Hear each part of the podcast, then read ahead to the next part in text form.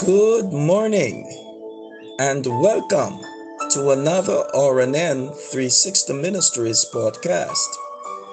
The scripture of meditation comes to us this morning from 2 Kings chapter 4 and verse 2. I'll be reading the NIV version and it reads Elisha replied to her, How can I help you? Tell me, what do you have in your house? Your servant has nothing there at all, she said, except a small jar of olive oil. Beloved, the poor widow in 2 Kings chapter 4 was desperate. Things were so bad that not only could she not pay her bills, but the creditors were coming to take her two sons as payment. When she said she had nothing at all, she was saying, It's too late. I am done. What good was the small jar of olive oil in the light of her huge debt.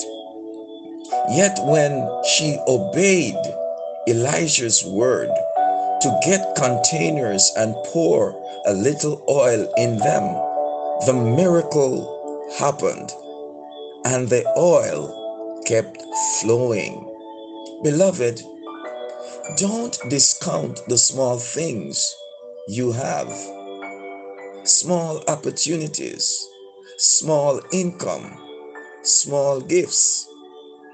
It may seem too small, but God knows how to multiply. God doesn't expect us to have great faith all the time, but He expects us to obey.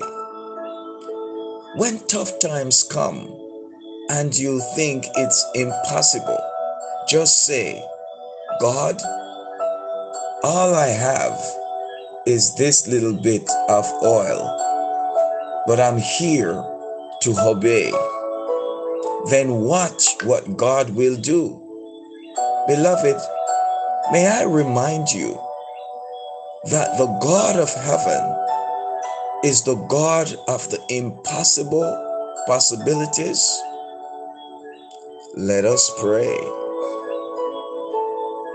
Father, thank you that you are the true and living God, and you reward those who honor you. Thank you that my obedience can never earn your blessing, but it can lead to it. Lord, I believe that when I am doing the right thing, you will reward me with favor. In Jesus' name, amen and amen. Have yourself an awesome day. And remember, we serve an awesome God. Let's do so in an awesome way.